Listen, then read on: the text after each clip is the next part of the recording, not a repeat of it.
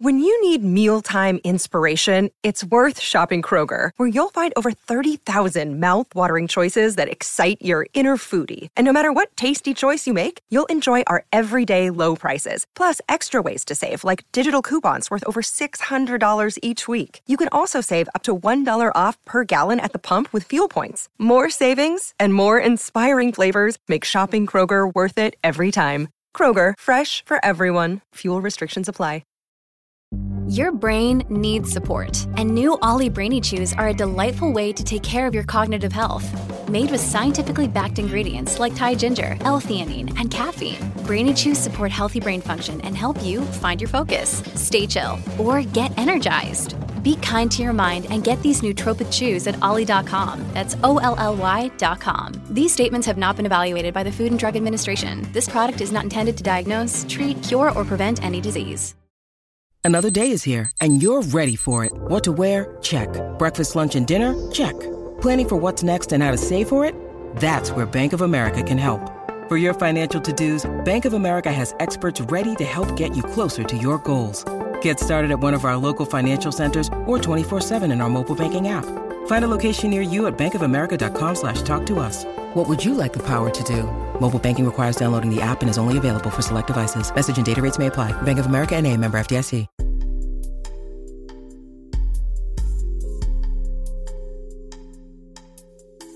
Hello, everybody, and welcome back to New Books in Gender, a podcast channel on New Books Network. I'm Dr. Christina Gessler, the host of the channel.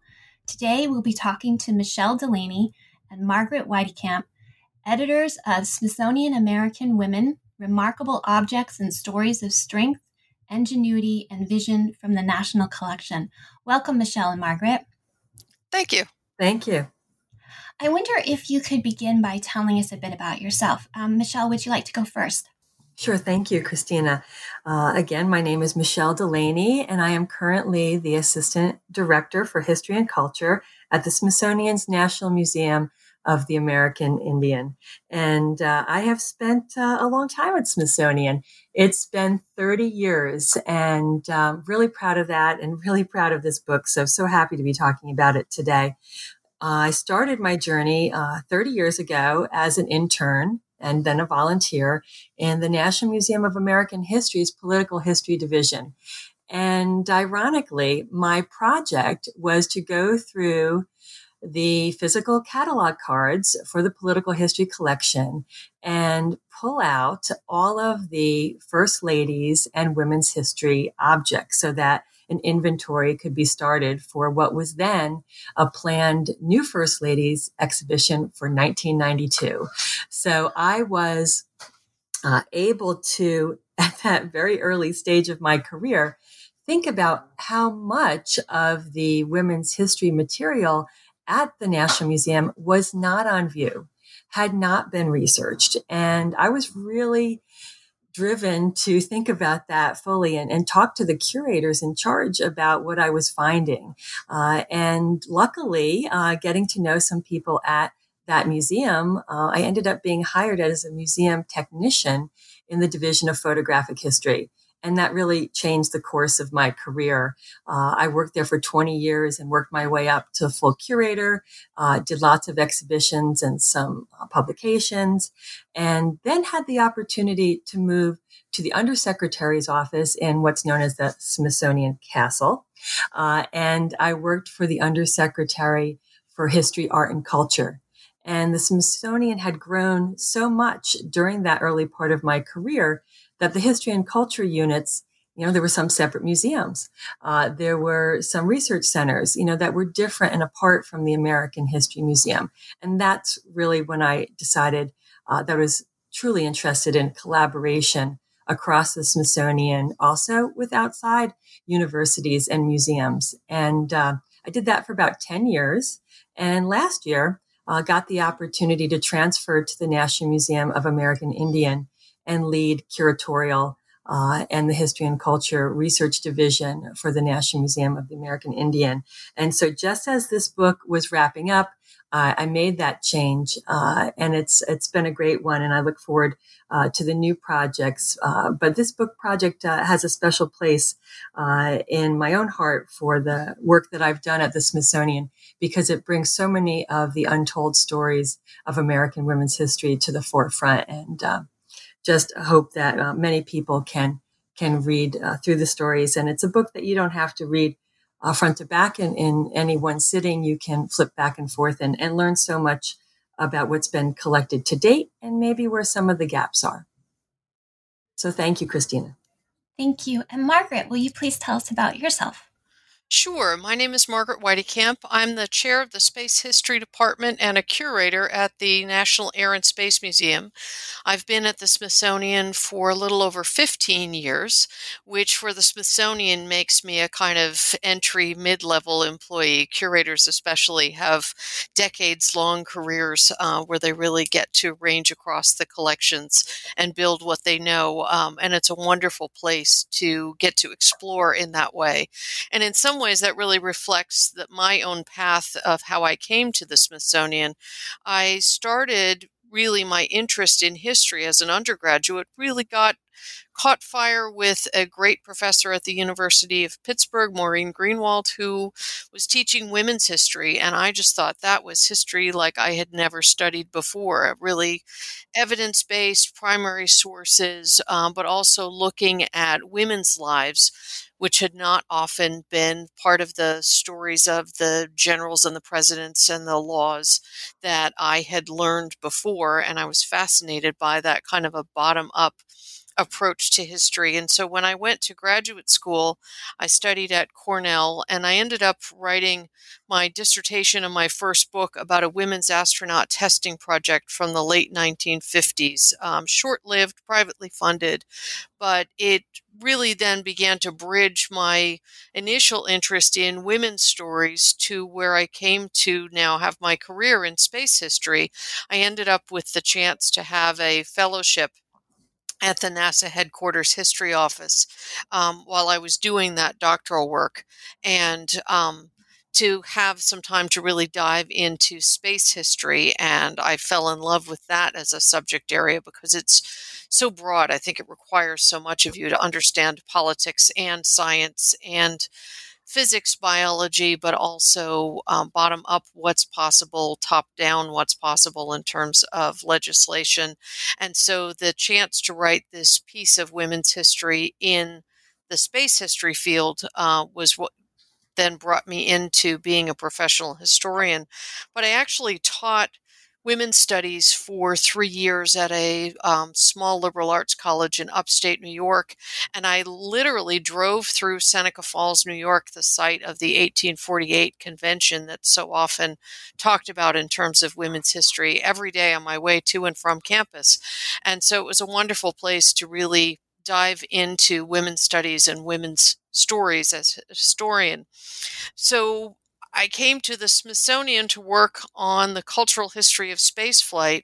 And in recent years, then, as the American Women's History Initiative started as a pan Smithsonian project to really bring scholars together across the Smithsonian units to look at our common interest in women's history, there was part of that that just felt like coming home uh, to be in the company of scholars who were interested in these same kinds of stories. And so I landed at Michelle's table as a part of the committee doing some of the work and having some of the discussions about putting this book together, really drawing across the Smithsonian's rich collections of art, science, technology, history, and culture, and thinking about how we could put this Smithsonian American Women's book together. And um, I think I had so much to say that I ended up talking my way onto the editorial committee. And it just was a wonderful place to try to address through material culture, through physical objects and artifacts, how the Smithsonian across all of its many units really can tell this rich story of American women. And so it's been a wonderful bringing together, coming home of all of these parts of my scholarly life to get to weave some of the story of women in aviation and spaceflight through these other stories about American women writ large. And Michelle, you share in the book that it was about 2017 when you had the idea for this book. What inspired you to have the idea for the book and and to to do the work to bring it to life? What inspired me to do the book? Um, I conceived of this book shortly after a congressional commission report was delivered to Congress on whether there should be a National Women's History Museum. And this was about a four year process with this commission. Uh, you know, since 1996, there's been uh, uh, digital presence uh, and a group uh, in Alexandria, Virginia, you know, working towards uh, the potential for a National Women's History Museum. And uh, so finally, there was funding put towards that, and many people had discussions over the four years and the report was given. And, and within that report uh, was a small couple of sentences uh, that said uh, as a recommendation that the smithsonian should consider an american women's history initiative a five-year initiative that would bring together new resources new funding uh, for new curators, new collections, new exhibitions, new books, and and the products that are very traditionally Smithsonian. And um, I was uh, able to read that report and talk to some of my colleagues working in the undersecretary's office for uh, for history, art, and culture about what this initiative might look like. What w- what would define uh, this initiative? And you know, as you can expect, when any new center or initiative or museum is considered for the Smithsonian, there's a lot of discussion and there's a lot to contemplate. And I started to feel like I wanted to do something that would help, that would bring scholars together, and that would be a, a, product that could jumpstart some of this work for what the initiative could be. And I had some experience with that. I had worked with the Smithsonian um, Books editors uh, and a large team of about 50 curators to do a book on the Civil War 150th, the uh, commemoration for the 150 uh, year anniversary of the end of the Civil War.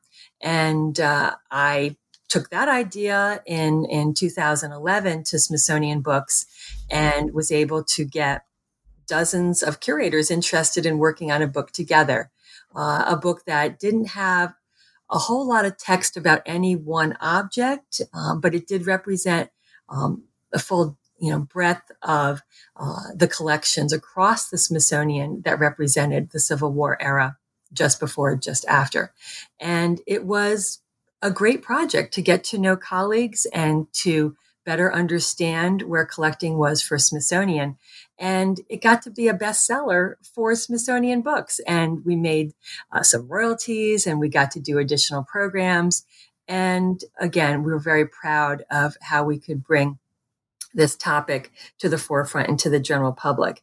And I thought, hmm, it doesn't have to be a cookie cutter duplicate of that book. We want to do something very specific uh, for American women's history maybe I could get some folks interested in this. And so I talked to some folks uh, in, I said, Smithsonian Castle in, in leadership, the undersecretary, uh, and and some others. And then I uh, talked to Carolyn Gleason, who uh, leads Smithsonian Books, and said, "What do you think about trying to do something for women's history?" Uh, we all thought, uh, you know, it might be needed.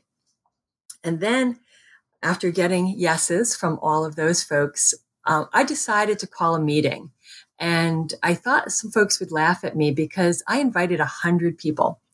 And uh, I had got to know in my new role uh, at Smithsonian uh, as a senior program officer for history and culture, it was my job to help build research teams. So I, I was every day reaching out across the Smithsonian uh, to get to know more of the research staff uh, the archivists, the historians, the librarians, uh, the curators. And so I called a hundred of my best friends to a meeting, uh, and I guess about 35 showed in person, another 25 emailed and said, I'm really interested, but I can't make your meeting. Tell me what happens.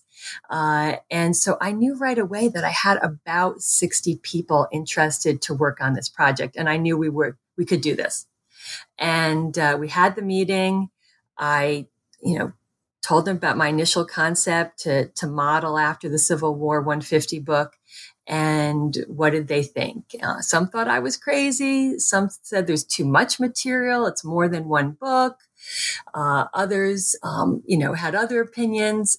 And I said, well, I think, I think we can do this. And we can figure out along the way what that initiative, the American Women's History Initiative, is going to be.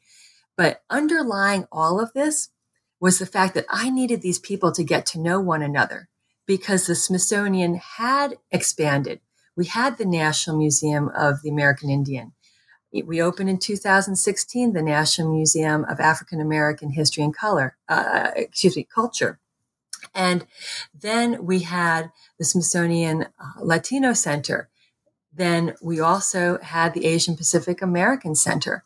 And so we were being uh, more diverse at the Smithsonian. We were being more inclusive and we were thinking so much more broadly about collecting.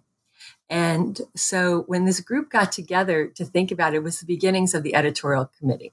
And we did bring a few other people in. I don't know if Margaret was at the first meeting that we had, um, but that meeting uh, led to more discussions for a book contract. And within a few months, uh, that was signed and we were off and running on trying to bring together the lists, the list of objects from all of the museums and how could we be most inclusive? How many units could we get to participate? My goal was to have as many museums and research centers and libraries and archives represented in this book as possible. So you can you can tell I'm still excited about this project and so proud that that we were able to uh, make it happen. And you you say in the book that between this this group that you've assembled, they've they think about it and they come back and they suggest over 2000 objects and artifacts. And you have to whittle that down to 300. How do you do that? Yes, uh, indeed. The curators from around the institution pulled together quickly about a list of 2,000 objects that we already had in museum collections uh, regarding you know, women's history topics, um, trailblazers, you know, of women who had accomplished so much, and then everyday items as well. And you know, this is what we do. Uh, we grapple with uh, curating down our list of objects for exhibitions and, and programs and, and websites all the time. But we don't always do it with such a large group and such a diverse group.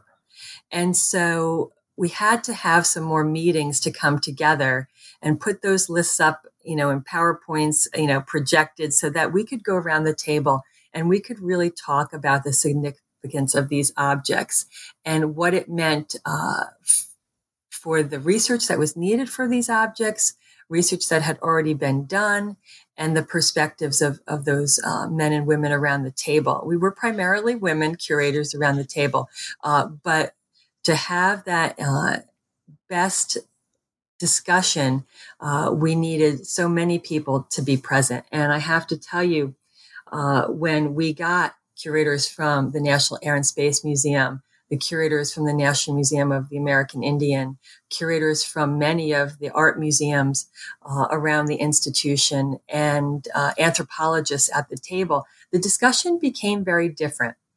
And um, after Margaret spent one weekend thinking about this list that we were putting together and thinking about some of the early conversations, uh, it was Margaret that uh, helped us have the biggest breakthrough in thinking about the history timeline that we wanted to present in this book and how we would frame uh, the stories of these women and these objects that we would put into the book.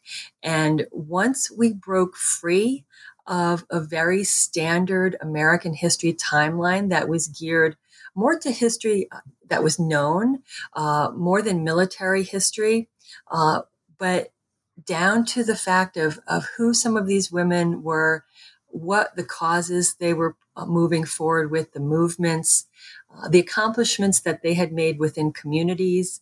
Uh, we really were able to get to the next level.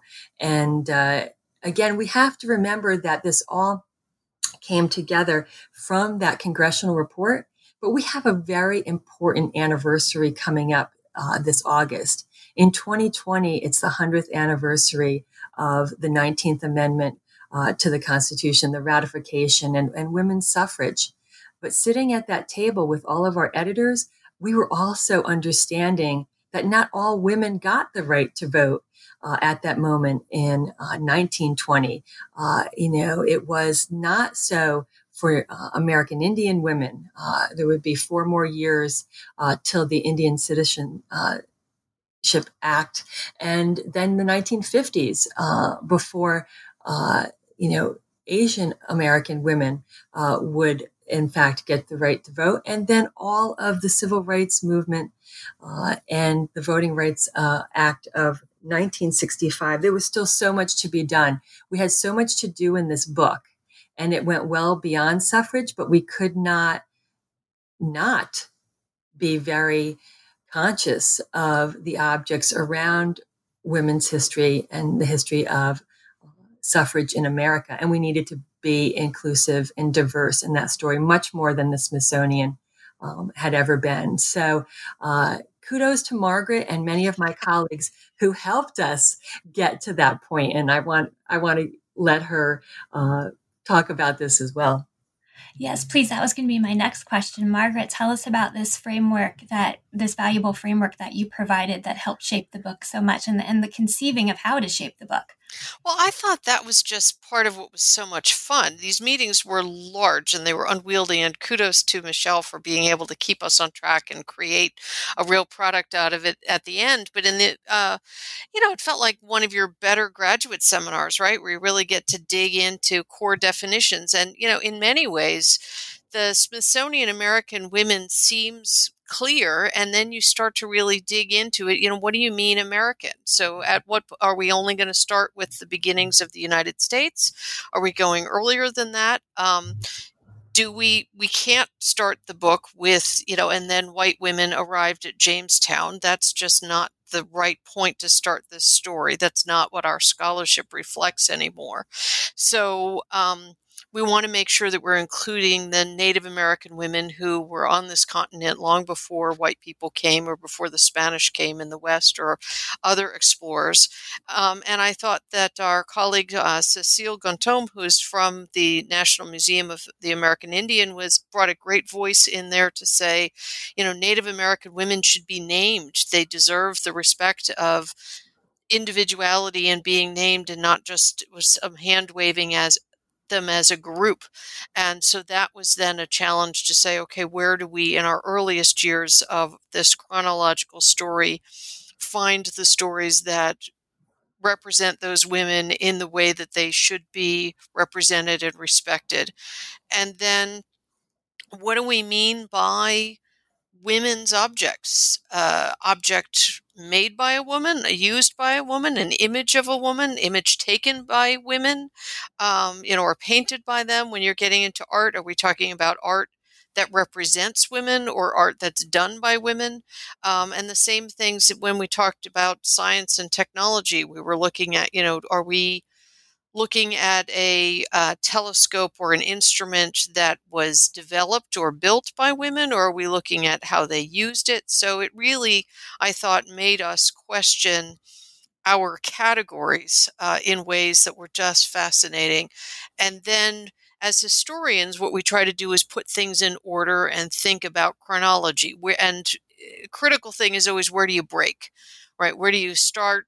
Chapter one, where do you end chapter one? Where do you start chapter two? Where do you end chapter two? And what does that say to you as a scholar about how you're framing and organizing this material? And so we really started talking about what are the significant dates if you step out of the kind of received, understood American history and really start to try to think about American women's history and the gathering in Seneca Falls, New York in 1848 and the writing of the Declaration of Sentiments is often held up as a really critical moment. But we mm-hmm. also know, as we're looking at the scholarship now, that that was a very limited statement that didn't include, frankly, most American women. So we ended up having a great discussion about really the point in the middle of the 19th century is really 1865, where you end up with millions of African American women being freed.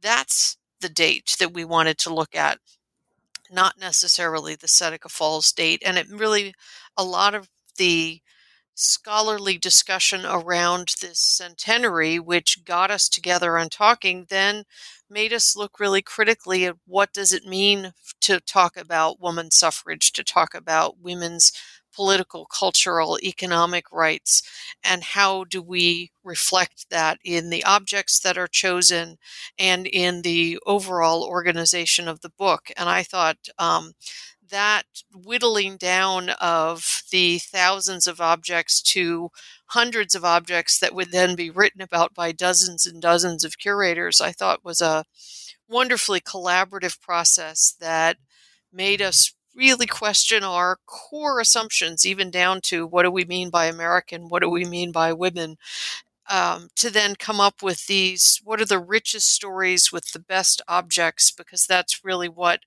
draws then on the strength of what we have at the Smithsonian is to look at what are these core pieces in our collections across the many Smithsonian museums. And then also to be thinking about you know what are the most recent things that we've been bringing into the collections that start to enrich and deepen and diversify those stories. So it was a great collaboration to sit down and try to sort through all of those things and i think the results really show in the book if you look not only at the objects but at the lists of dozens of curators across the Smithsonian who each wanted to bring their particular perspective into this story as the whole in many ways that I think reflects the richness and the diversity of the American women's story and thus how it's represented at the Smithsonian. And that really uh, explains well how the chapters are laid out. Thank you. Um, so the book has five chapters, and they're not, as you say, the traditional ways of conceiving of time. They're not each example, for example, divided by a century or by a, a a particularly important election are some of the things that we're used to seeing in history books. And in fact, they're not even evenly divided into time chunks, which is another often device that's used in history books. So Chapter one is Tradition and Resistance in a Young Nation, and it's from 1600 to 1864, as you say, and it opens with Seneca Finery. Can you tell us about this finery and how really this image captures that theme of tradition and resistance in a in a young nation? It's such a glorious image that you have there, um, and our listeners don't have the book in front of them, so as much as you can describe about that would be lovely as well. Of course, and I'll, I'll take the lead here. Mm-hmm. Uh, so the the Seneca Finery, you know, we talked a lot in our editorial group about how to start the book, uh, how to end the book. Uh, you know, the the date ranges for each of these chapters, and we knew we should be starting uh, in that um, pre-colonial era, and that we would most likely beginning the book with Native American women's objects. And so you'll see um, that we do that in the book, but we also wanted to highlight uh, one object at the start of each chapter. And so when we thought about how to start the book, we had a lot of discussions about dresses. There were there are a lot of dresses and a lot of clothing that represent American women across all of the collections that we were discussing. And um, this dress, it's a calico dress, and uh, as we say in the book, it's decorated with 216 etched silver brooches with glass beads and silk ribbon. And it belonged to uh, Gawayata, who is also known as Charlotte Sundown, uh, and she was um, living between 1853 and 1911 and a member of the Beaver clan of the Tonawanda band of the Seneca Indians. And um, this dress um, is just representative for, for many of us, uh, again, in the editorial group, um, the importance of the clan mothers and the importance of the authority um, that these mothers um, actually had at uh, their community, their council meetings. And um, the artwork that is also crafted into this and the beauty of it um, makes it a very special piece. And, and you can see uh, some things like this on display at the museum, at the American Indian Museum, but there are so many of these um, beautiful pieces in collection storage that are never seen. So to start uh, the book with uh, something uh, that signifies the strength and um, uh, the commitment of the women to their communities was very important to us, and uh, I think that it um, it works well uh, in that respect. So, is that a piece that's currently on display, or is that one that's in the archives? I think it has been on display, uh, but uh, as most textile objects are, there's a rotation that happens. So you might see it again, uh, but uh, uh, for right now, I believe it is not on display. And the preservation aspect of all of the materials in the Smithsonian collection is so incredibly important. And when working with artifacts to photograph them and to put them in a book, that that especially comes to the forefront. Can you tell us a bit about how you how you do that process of creating images of these incredibly uh, rare and for many of them because of their age so incredibly fragile items Yes, preservation and conservation of the objects uh, was at the forefront of our discussion because some objects that were fragile or needed um, conservation might not be able to be included in the book because of the tight time frame we were on. Again, we were hoping that this book would be available by the end of 2019 and, and definitely for the year uh, 2020 for the centennial of the uh, 19th Amendment. So we were on a very fast pace to produce this book. Uh, and luckily, uh, most of the objects were ready to go, ready to be photographed or had been photographed in high res, beautiful digital photographs. Uh, but, um, you know, some of the uh, dresses, uh, some of the embroidery, uh, the cross stitch pieces, uh, you know, those are things that have uh, deteriorated over time just because of age. Uh, and, um, you know, we had to take a really um, close look at um, the condition of the objects and how they would photograph. But I have to say, um, from my recollection, you know, we were able to get the majority of items uh, we wanted ready to go, uh, both from a research standpoint and from the preservation standpoint to be to be photographed. And uh, again, a heavy lift when uh, you're working with a hundred authors uh, and 17 museums. Uh, the coordination was greatly handled by our project manager, Jennifer Schneider, in making sure that this was a, a seamless approach. and Jennifer was also responsible for uh, the timelines that you see at the beginning of each of the chapters.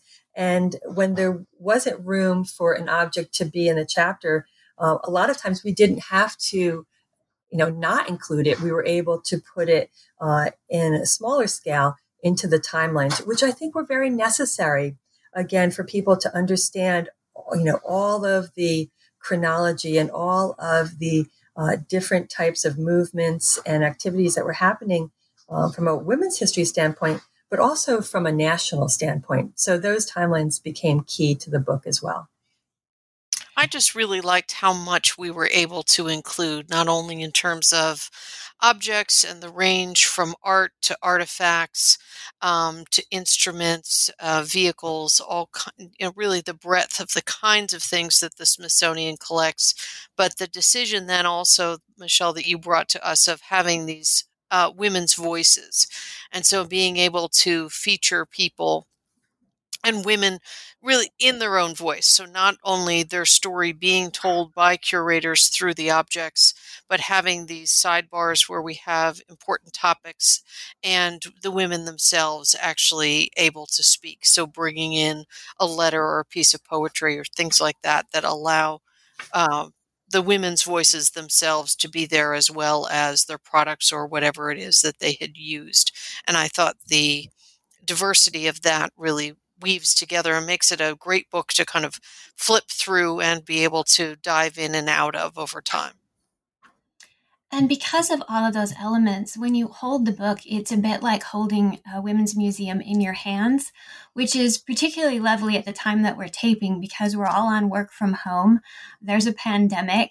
People aren't able to to get out to do the summer vacations they had planned or the school field trips they had planned and this book really brings the museum to you to, to have in your home, to hold in your hands, to reclaim those voices and see those objects. And that's really reflected in part of the mission, if you will, that you put in the introduction, where you say this volume brings diverse women's stories from the margins of history into the center. And that's very apparent in chapter two. It opens right with a story about Ida B. Wells, uh, there's a fire, there's a lynching party, and it's it's really very vividly told. It could be ripped from today's headlines. Um, there's this riot starting because an African American man has been appointed as postmaster. And one of the first people to report on this story was Ida B. Wells. Um, can you bring that story to, to life for the listeners for us? I think that this really is sadly still incredibly relevant. Um, the story of Ida B. Wells and her um, anti-lynching campaigns and her reporting. Um, recently, she just very recently, she was actually recognized with a Pulitzer Prize.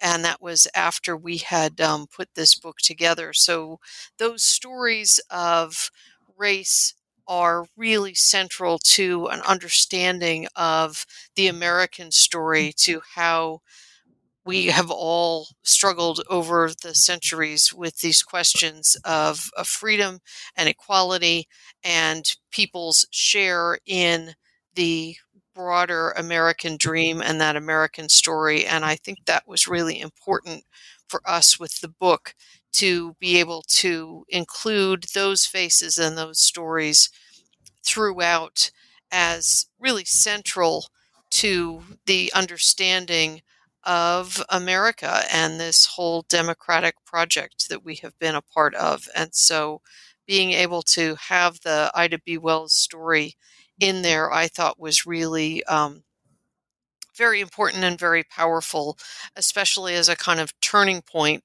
from our consideration of the early roots of the United States into the more developed sense in the mid late 19th century of um, the power of the pen, the power of, of one woman's voice to really confront racial violence through journalism and bring these things together. And I wanted to add to that uh, that the National Museum of African American History and Culture, um, you know, those collections were gathered specifically for that museum. Collections from American history and the other museums were not just transferred to the museum. There was a new collecting effort. And part in, in part it could be a different kind of collecting than had ever been done at Smithsonian because uh, women's history um, became deeply embedded in the collecting for the museum. And when our team spoke with uh, Lonnie Bunch, the then founding director of the African American History and Culture Museum, who's now our secretary of the Smithsonian, uh, when we asked him about this project, he's he was all in. He's like, "Yes, of course um, you know, the museum's going to be well represented and, and, you know, here are the curators you need to talk to first. And then he said to me in particular, and there's one story that I want in the book. And that is the story, the powerful story of Ida B. Wells. And here's the photograph that we've collected. And so we knew from the start the significance uh, that Wells's story meant um, to Lonnie Bunch, uh, and it also helped to invigorate the conversation about uh, African American women and what you know what we would consider across this book, uh, specifically as Margaret had said from 1865 forward, but how to um, very thoughtfully include the collections that were brand new to the Smithsonian. And uh, uh, I do have uh, one regret being a curator of photography that more photography, uh, you know, formats, you know, daguerreotypes, tintypes, uh, you know, gelatin prints of the 20th century. Uh, you know, I, I wanted more all, all the way through but we only had so many pages. But this particular photograph uh, is special for a lot of reasons, and and that's why uh, we were focused uh, from Ida, on Ida B. Wells from the start. And she really exemplifies chapter two, which is entitled The Road to Reform, and it covers the period of 1865 to 1920. And that chapter, uh, as you, you've alluded to, has so many uh, wonderful artifacts in it. It has things from the Dead Letter Office, it has um, the hist- some of the items from the history of suffrage. Um, it also has the First Lady's dresses. And you say in the uh, copy there that it's one of the most popular collections in the Smithsonian. And I remember when I worked at the Smithsonian in the 90s, I was a graduate assistant for Dr. Bernice Johnson Reagon, um, that before I even made it up to see what office I was supposed to be working in, I made a detour to to go see those. And as you've said, dresses um, are such a part of um, the feminine ideal uh, of of um, women's history. Uh, there's so much embedded in that, and particularly in the first lady's dresses. And you talk about how that collection and the interpretation of how to show them has changed from perhaps an original idea of them as presidents' wives to them as first ladies who did really valuable work. Um, and the book shows uh, several of the, the First Lady's dresses. How did you um, conceive of this chapter and choose out of the beautiful collection these three uh, dresses? Can you tell us more about that? Yes, I can tell you more about it. There were many discussions. Margaret, did you want to go first? I was just going to share that I, I share with you, Christina, that uh, that's one of my favorite exhibits. I remember seeing it as a girl. It's one of the things that I think um, made me feel like the Smithsonian, it was one of the most had a place for women, right? It was one of the most obvious places when you were a girl and you came to visit it that, you know, the family assumed that, oh, that's what you're going to want to go see. And it really, um, is a, I think, a memorable touch point for visitors over the decades coming to the museum. Um, and so I thought it was a great entree point to be able to start with what people expected and then unpack it a little bit. So I'll let uh, Michelle tell the story of how we did that unpacking. So I, I need to start uh, with some of our discussions, and they were hard discussions. I conceived of this book with a First Lady section no questions asked. And then I got to the table with my colleagues and they're like, well, do we want to include first ladies? And I'm like, well, it's a century old collection. And course, I had my own experience, you know, working with that collection as an intern. And I felt very strongly that uh, we were on the heels of very strong curators um, with Margaret Klapthor early and mid century, mid 20th century, Edith Mayo, uh, when I was starting at the museum uh, was opening up the doors to you know think about uh, these objects in different ways. Uh, but in 1912, uh, you know, a dress collection comes to the Smithsonian, uh, highlighting the first ladies and you know how significant, appropriately significant, uh, to you know balance the work of their husbands in, in the White House. But I wanted to know um, first when I started at the Smithsonian first seeing the um, the exhibition as a teenager when I was visiting um, Washington and wanting to you know, then work at the Smithsonian and getting to do that when I finally got uh, working on this project as an intern. um, I learned that there was so much more. And I actually wrote my master's thesis for George Washington University on the uh, public and private roles of the First Lady. And the public role really did include, um, you know, First Ladies during the campaign, First Ladies after they were in office, and, and what they did. So we had the hard conversations about whether to include the First Ladies in the book. And the curators now, led by Lisa Kathleen Graddy, uh, you know, were, were wonderful in uh, helping us to think about uh, which dresses to select. Um, Helen Taft, Mary Lincoln's velvet day dress, uh, Melania Trump's inaugural gown. Uh, you know, we had lots of debates um, about Michelle Obama's dress, and you see that you know uh, Michelle Obama is represented later in the book in the portrait that goes to the National Portrait Gallery that's commissioned uh, for the First Lady. Um, but we also include things like campaign buttons and advertisements and Barbara Bush's, you know, desert camouflage jacket when she was um, traveling with her husband uh, to see uh, troops in, in, Saudi Arabia. Uh, so the you know the versatility of these women and the strength of these women uh, were you know in the discussions as well. And so I was very happy uh, that uh, we got to this point where we did include this strong section. And then um, Eleanor Roosevelt uh, has uh, a special voices sec- uh, section as well.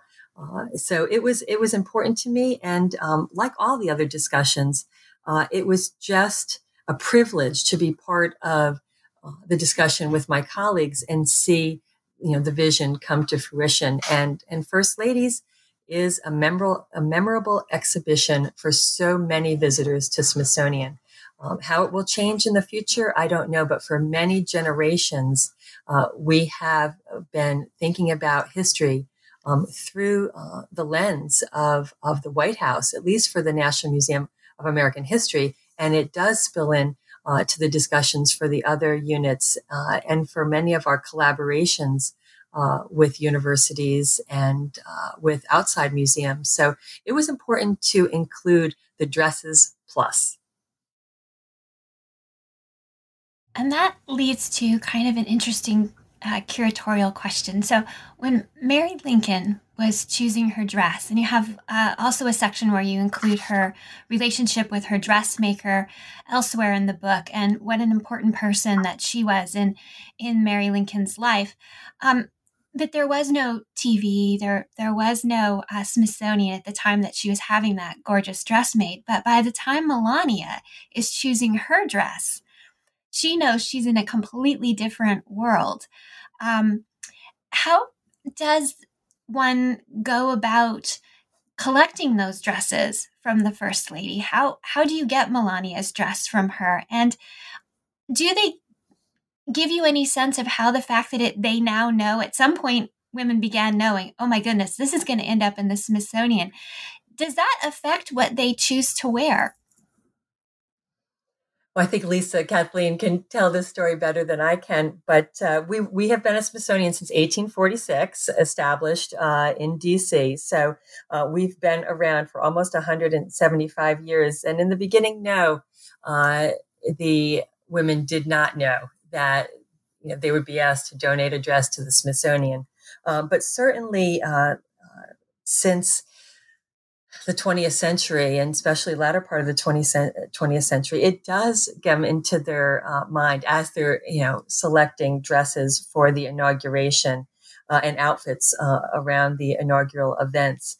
And it's become also very important uh, not only for the stylized dress that they would like to be seen in, but also you know what designers are making the dress, creating the dress. Uh, what is is that legacy as well? So uh, it's uh, an honor, I think, from the um, dress events, uh, the donation ceremonies that I have been able to attend. Um, I actually um, it was around for Barbara Bush's donation ceremony all the way to Melania, and uh, it is a very meaningful uh, process and highly um, thought of by these women to think about what the dress will be, which one will get donated, what they will say at the donation event. Uh, and, and that's a powerful moment where they're on stage, where their voice can be heard.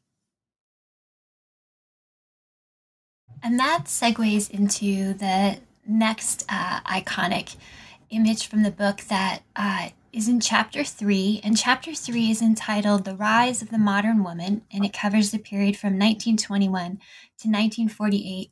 And we have Amelia Earhart. And when we think of um, women's dress, it does go beyond actual dresses. Uh, Earhart was just iconic in in her image. Could you could you talk about uh, that section of the book? Certainly. And especially about Amelia Earhart. Yeah. So Amelia Earhart is a name that most people know because she disappeared and became infamous in that way. But I think that the folks who work on women in aviation and Dorothy Cochrane really led uh, this effort as the curator for the Earhart objects.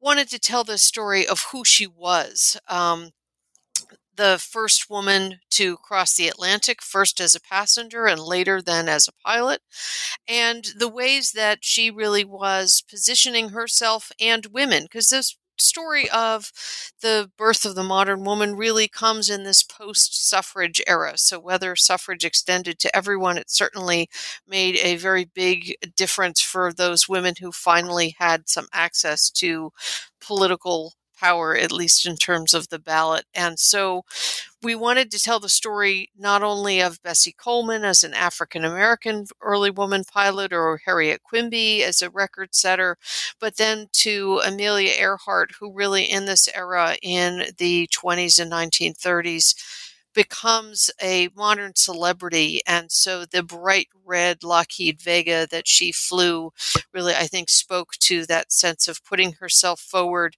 in the public eye.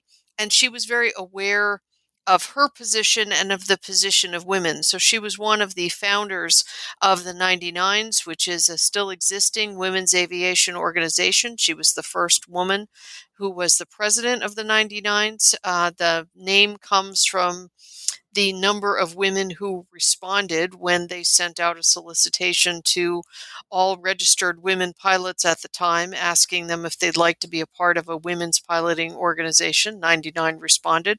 And so Amelia Earhart really was very aware of her role as a leader breaking barriers for women, but also then bringing women along with her. And so being able to show her flight goggles, the kind of heavy leather jacket that she was wearing, that coat that she was wearing, gives you a sense of just how rough those circumstances were in early unpressurized cockpits, and then also what she was able to achieve. So we have also a picture of the wooden chest that she had made, which um, was for keeping trophies and plaques that she had, highlighting her transatlantic, her flight between um, Mexico City and Newark, and her flight between Honolulu and Oakland, all carved into the sides of her trophy case. But we wanted her then as an emblem of this era of air mindedness, where this kind of nothing seemed more modern than people flying all over the place. And so she was really an important symbol for that, and important actor for women generally in the field of aviation. And I wanted to add something to that um, great description um, uh, by Margaret of the Amelia Earhart um, story. Uh, Amelia Earhart's objects also cross multiple museums. And that was something that I was very interested to get the curatorial um, editorial committee to think about uh, because um, there were some, you know, wonderful objects for Earhart also in the in National Postal Museum. And to get curators to be exchanging ideas about the collection and the significance uh, from their perspective was something that we continued to have those types of discussions all the way through for all of the almost 300 objects that are in the book. And um, the strength of the Smithsonian collection, I think, is at its best when we think about uh, how we collect and and where the objects rest, but then also in how we interpret these objects, and collectively the story becomes richer um, as we're talking across units. And that that really comes through both in this discussion and in the book that when you when you talk about you know reaching out to a hundred curators and scholars, I was thinking that's a lot of personalities. Um, that that's a tremendous living uh, library of of uh, information and all of those brains, and yet it's a lot of different personalities, a lot of different work styles, and then when you say you know 66 people come back and say they're interested and 32 people show up in the meeting i'm thinking how do you do that because you have 32 very different people as you say, working in very different buildings, and a lot of this stuff is not on display. It's in archives.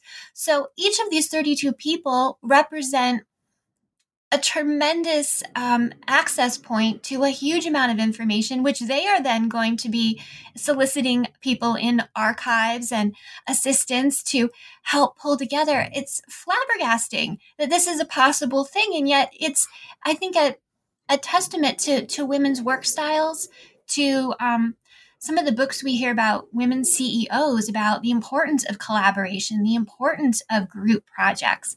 Could you kind of take a moment and, and help us be a fly on the wall to how some of these things, and you could use the Amelia Earhart example as a jumping off point or any of the other um, beautiful things in this book, how what sorts of skills and things come about to actually um, make this such a productive outcome?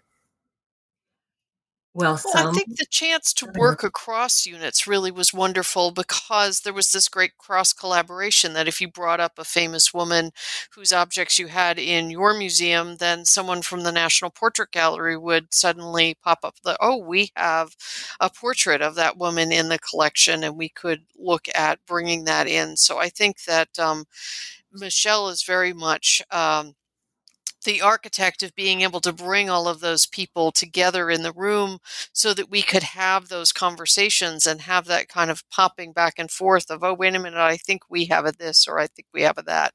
Um, because we really share so much of this history between, say, uh, the Postal Museum that covers topics that we have at Air and Space, that are also at American History, at African American History and Culture, at the Portrait Gallery, and then really a lot of times we were sorting through the balance of you know three dimensional objects versus two dimensional objects and i do think that we need to give some shout out to the book design uh, for the ways that they were able to make even you know a membership card or a letter or a stamp or things like that kind of pop off the page and really reinforce the materiality of that which i think um, gives it some heft some sense of being able to page through the collections. And as you've said that's so important right now when we can't necessarily show the collections or people can't come to see them in person, it's nice to be able to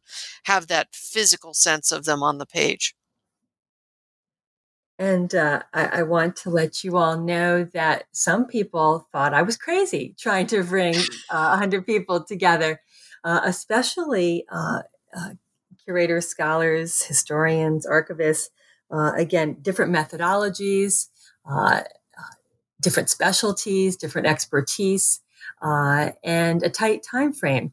Uh, but I thought it was so important that we give this a try and that we think about this as a first book for the initiative, uh, which um, you know later uh, has been named you know because of her story. It's the American Women's uh, History Initiative at the Smithsonian, and this was an opportunity to take a first try at coming together, breaking down the silos, thinking about what would we put into this book, you know, to highlight the treasures again that are as small as a stamp and as important as an airplane, as we've just been talking about with Earhart. Um, and this is not intended to be the only book.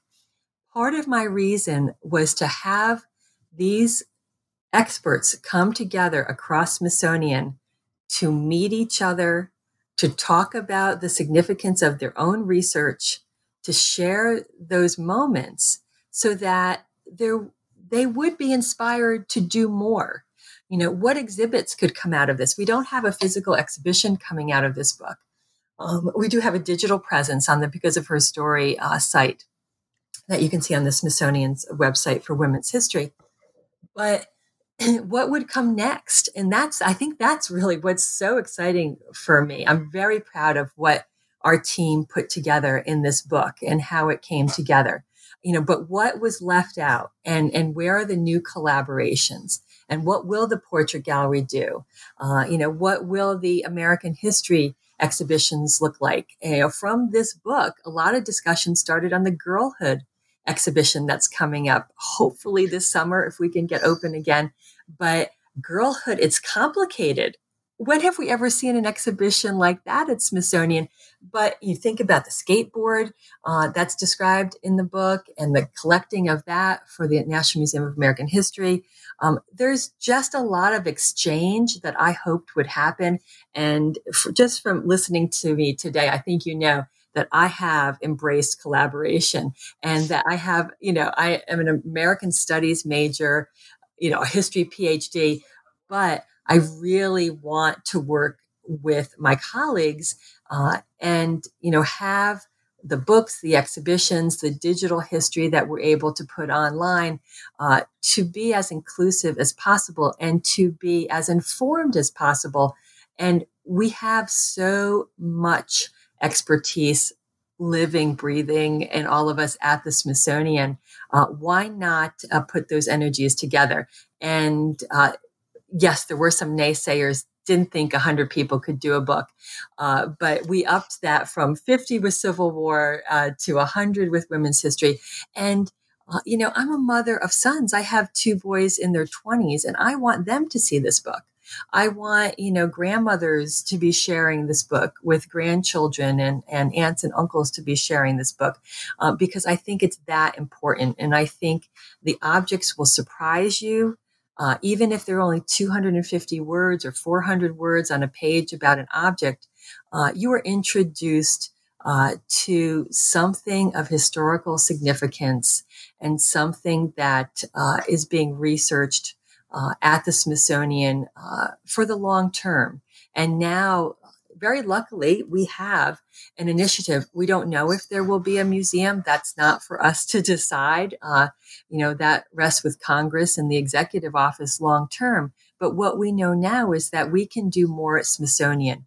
We can hire more specialists across the institution and we can work together in different ways uh, to bring American women's history forward. And that's, we were able to do that. And we uh, will continue to do it. And I don't know if there'll be a volume two. I'm not thinking that there is, but I'm hoping there'll be new collaborations.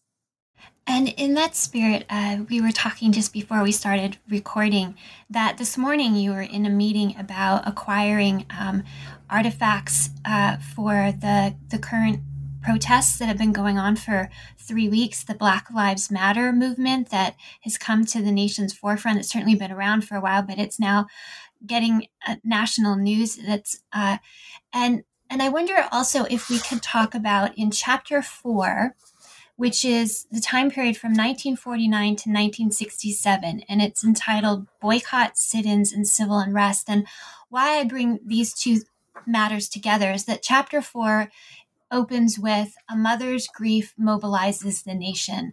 And a mother's grief is mobilizing our nation in many ways right now, and perhaps was part of your phone call uh, topics this morning. And I wonder if you could bring those uh, those topics to our listeners. Of course. Um, you can see in the media uh, that Smithsonian has been mentioned uh, for potential collecting uh, around Black Lives Matter and what's happening specifically here in Washington, D.C. Uh, the National Museum of African American History and Culture, the National Museum of American History, and our smallest museum, the Anacostia Community Museum here in D.C., uh, have been leading that. Um, initiative. And this morning, uh, a few more of us joined the call, including the National Portrait Gallery and my own museum, the National Museum of uh, the American Indian. Uh, and so uh, we have become more used to collecting history as it happens. Unfortunately, it, it really started uh, with September 11th and the aftermath of the terrorist events there. Uh, but the African American Museum has been um, very involved in collecting for Black Lives Matter since its uh, uh, realization. And uh, that's continuing now. And you'll see a couple of pieces at the end of the book signage, a t shirt, from previous moments uh, in Black Lives Matter. Uh, and so it, it, was really important uh, for us to consider that and for Smithsonian to consider moving forward in a very respectful way. I mean, the protests are continuing. We need to be thoughtful and respectful of what's happening. Uh, and we also have to uh, let organizers know, let the, the mayor's office, the city, uh, Chamber of Commerce, Commerce, other people know that Smithsonian is interested in you know, bringing some examples of posters, artwork, uh, photojournalism into the collections to think about study for the future and for preserving for potential exhibition display uh, and research for the future. So that's all happening. Uh, there's a, a, a, lot of discussion today about this week. Uh, we're going to have some powerful rain come through, uh, and uh, some pieces could be ruined in, with that. And then again, who should collect? and you know there are national events happening as well so uh, our dc local libraries and, and dc historical society as well to collect uh, how do we do this uh, thoughtfully? Library of congress also collects at times for these moments. So we're going to you know be as collaborative as possible uh, and as thoughtful as possible in doing that. Uh, and, and so in opening, uh, getting back to the opening of this chapter and a mother's grief, uh, mobilizing the nation, uh, Mamie Till Mobley uh, was very instrumental uh, in uh, really bringing together a nation following the death of her only son, Emmett Till, in 1955 in Mississippi. Emmett was sent on vacation to visit his family. Was Mamie and Emmett lived in Chicago. And I'm sorry, I'm getting emotional just thinking about the story. Uh, and uh, he was brutally murdered uh, after being accused of making unwanted advances um, uh, for white women, a store owner uh, in uh, Mississippi. and if you go and visit the National Museum of African American History and Culture, you can see a very, very moving section where uh, Till's uh, original casket is on display. Uh, some original video with Mamie speaking and talking about the event, talking about uh, the idea that she wanted an open casket uh, for all of the mourners and the American public and the media to see um, what had been done to her son, uh, the brutal treatment in, in his death. And um, it motivated uh, a new uh, and and resurgence in civil rights in America. And Mamie, uh, till uh, the day she died, uh, many decades later in 2003, uh, was a very strong advocate for civil rights and anti-lynching, and showing that mother's grief, which was real and very poignant. And learning her story is an important one.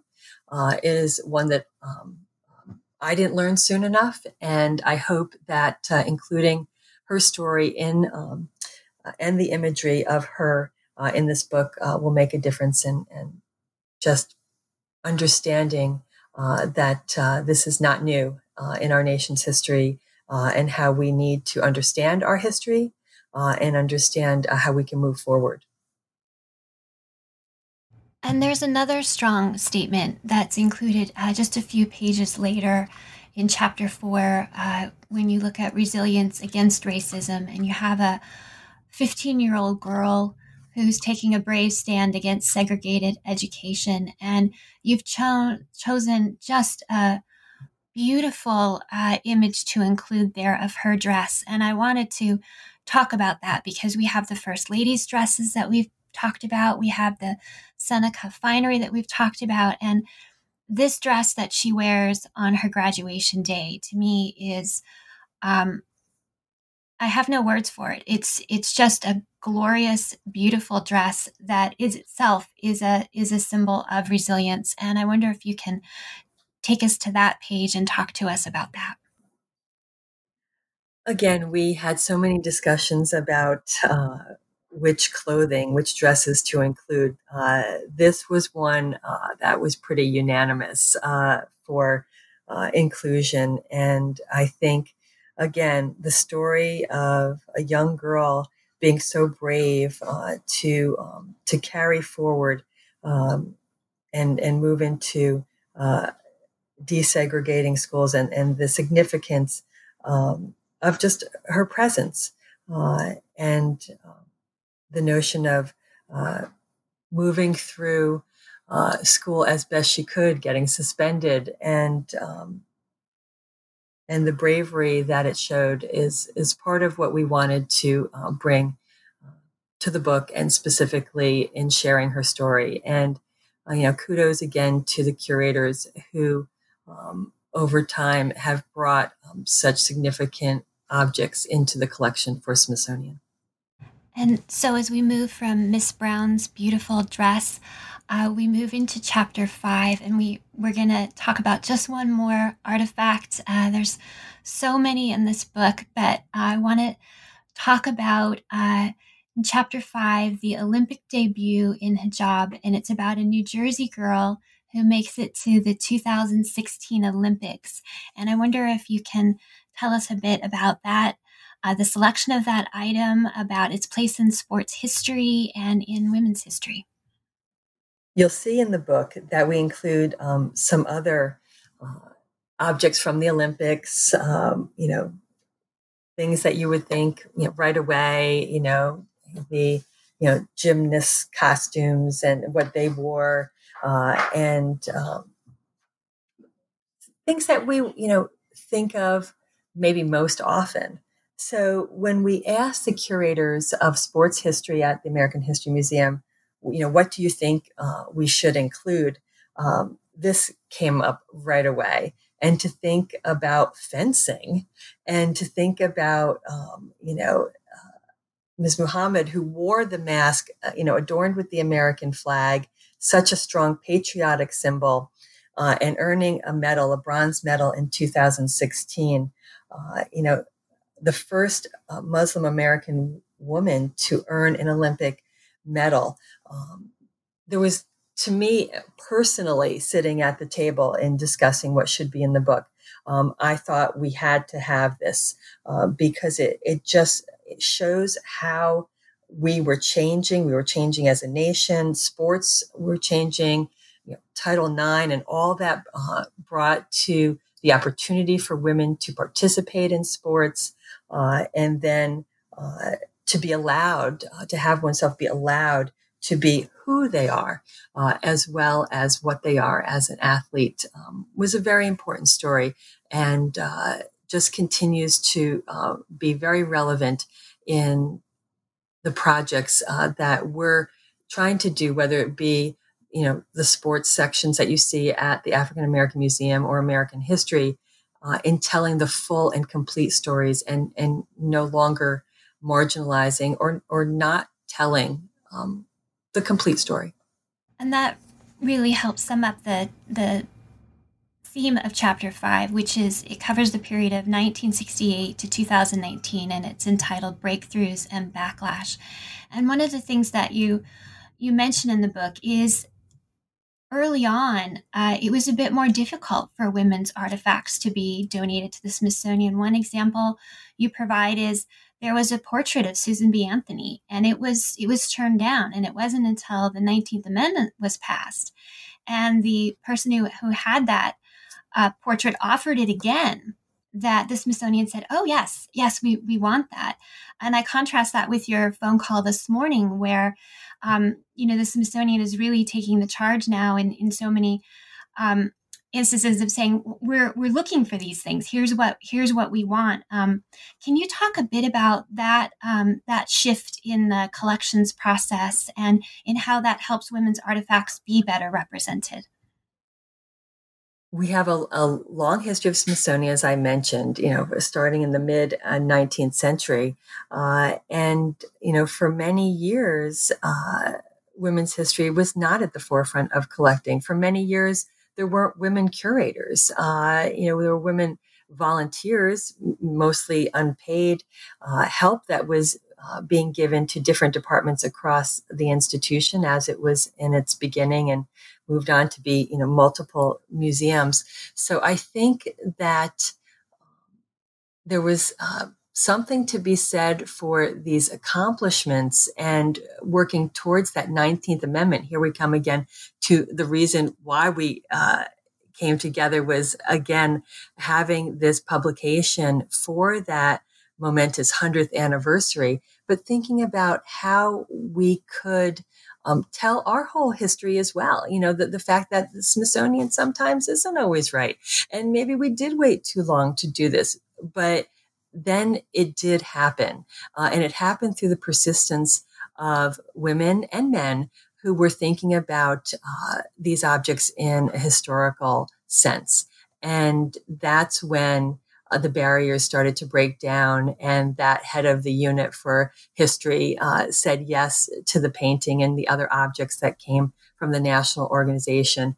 Uh, and it you know, paved the way uh, for more. But, you know, going back to our earlier discussion, uh, the First Ladies collection came in um, probably six or eight years um, before that Susan B. Anthony portrait.